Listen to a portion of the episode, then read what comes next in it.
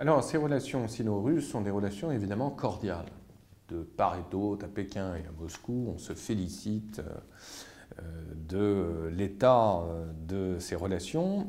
Euh, et chose assez surprenante, malgré la crise ukrainienne, malgré le fait que la Chine ait été a priori en contradiction avec ces thèses qui dénonçaient systématiquement toute forme d'ingérence dans les affaires d'autrui, eh bien malgré justement l'annexion de la Crimée aux dépens donc, de l'Ukraine, la Chine finalement euh, n'a pas protesté officiellement, même si elle a pris euh, un peu de marge par rapport à son allié euh, russe. Mais c'est assez surprenant de voir qu'en surface, ces relations, évidemment, sont au beau fixe. alors, il y a des symboles, évidemment, qui ne trompent pas et qui montrent bien qu'à la fois Xi Jinping et Vladimir Poutine tiennent à cette relation, qui, par ailleurs, on va le rappeler, n'en reste pas moins très asymétrique. Euh, la relation ô combien symbolique, c'était euh, euh, le fait que Xi Jinping se soit rendu aux célébrations de la fin de la Seconde Guerre mondiale à Moscou et que réciproquement, Xi Jinping ait reçu Vladimir Poutine à Pékin pour célébrer la fin de la Seconde Guerre mondiale. Rappelons que dans ce même contexte, la plupart des pays occidentaux, dont la France, avaient boudé évidemment ces invitations.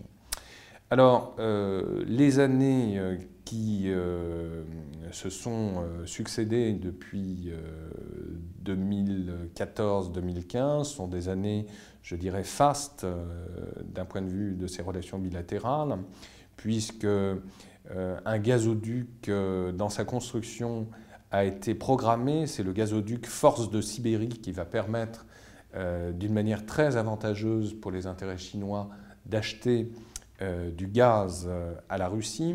Il y a toutes sortes de coopérations également, à la fois dans le domaine du nucléaire, dans le domaine de l'aéronautique, l'achat d'armement également, euh, notamment des chasseurs multirôles Sukhoi 35, et puis les fameuses manœuvres militaires conjointes qui ont eu lieu successivement dans la mer de Chine même, mais aussi plus récemment en Méditerranée. Donc officiellement, tout va très bien. Et euh, à Moscou comme à Pékin, on se félicite du lancement du projet OBOR, donc One Belt, One Road, initié par les Chinois, mais aussi de la création en 2015, un peu plus tard, par Vladimir Poutine, de l'Union économique eurasiatique, l'UEE. E. Et donc, euh, on insiste bien que ces deux projets ne sont pas des projets euh, concurrentiels. En réalité, euh, dès que l'on commence à étudier de près la nature de ces relations, c'est une relation profondément déséquilibrée. Déjà, les produits manufacturés euh, sont des produits chinois contre des matières premières, donc on a une Russie en fait affaiblie, dont le PIB, rappelons-le, avoisine celui de l'Italie. Donc, étant donné l'immensité du territoire de la Fédération de Russie, on ne peut pas dire que cela soit un succès sur le plan économique. Et puis les investissements directs de la Chine dans l'économie russe demeurent extrêmement restreints. 5 euh, milliards seulement de dollars en 2013.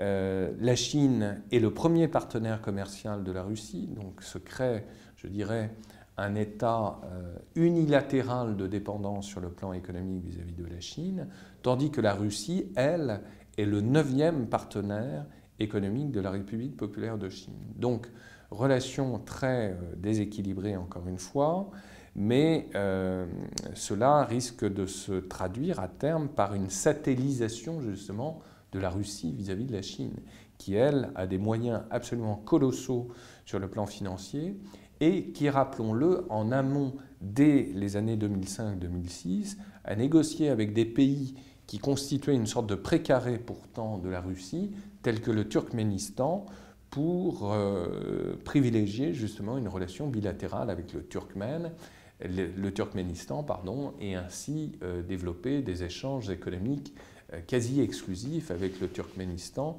aux dépens des intérêts russes. Alors, ce qui permet d'expliquer que cette relation est encore pérenne pour les années à venir, tout au moins jusqu'à la fin euh, du dernier probable mandat de Vladimir Poutine, c'est une volonté de résister contre les États-Unis et leurs alliés. Il y a là clairement un glacis stratégique qui s'est constitué, mais qui n'en est pas moins très précaire, et ce malgré la rhétorique qui est développée à la fois par les dirigeants de Moscou et ceux de Pékin. Et donc il y a fort à parier que cette relation sino-russe est une relation de pure circonstance.